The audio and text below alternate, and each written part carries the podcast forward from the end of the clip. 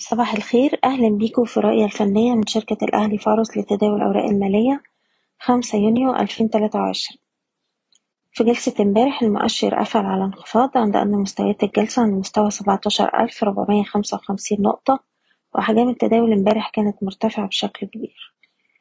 دلوقتي إحنا بقالنا تلات جلسات بنتداول بالقرب من مستوى المقاومة بتاعنا سبعتاشر ألف وتمنمية.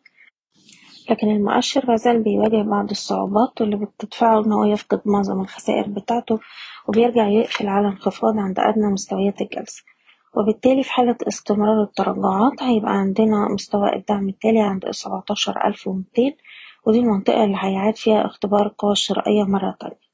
هتظل فرص استمرار محاولات الصعود قائمة طول ما إحنا محافظين على مستويات الدعم ما بين السبعتاشر ألف ومتين لحد السبعتاشر ألف وبالتالي على الأجل القصير بننصح بجني بعض الأرباح للأسهم اللي وصلت للمستهدفات بتاعتها والناس اللي عايزة تحتفظ تقدر ترفع مستويات حماية الأرباح لأقل مستويات اتسجلت الأسبوع اللي فات حسب كل سهم على حدة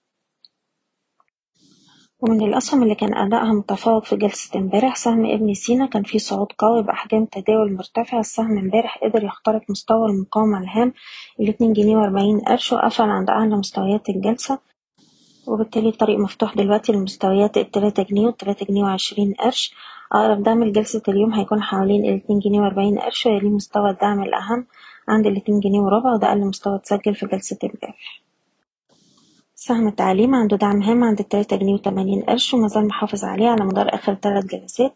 طول ما إحنا محافظين على المستوى ده السهم عنده فرصة يعيد اختبار مستويات المقاومة عند الأربعة عشرة والأربعة جنيه وتلاتين قرش.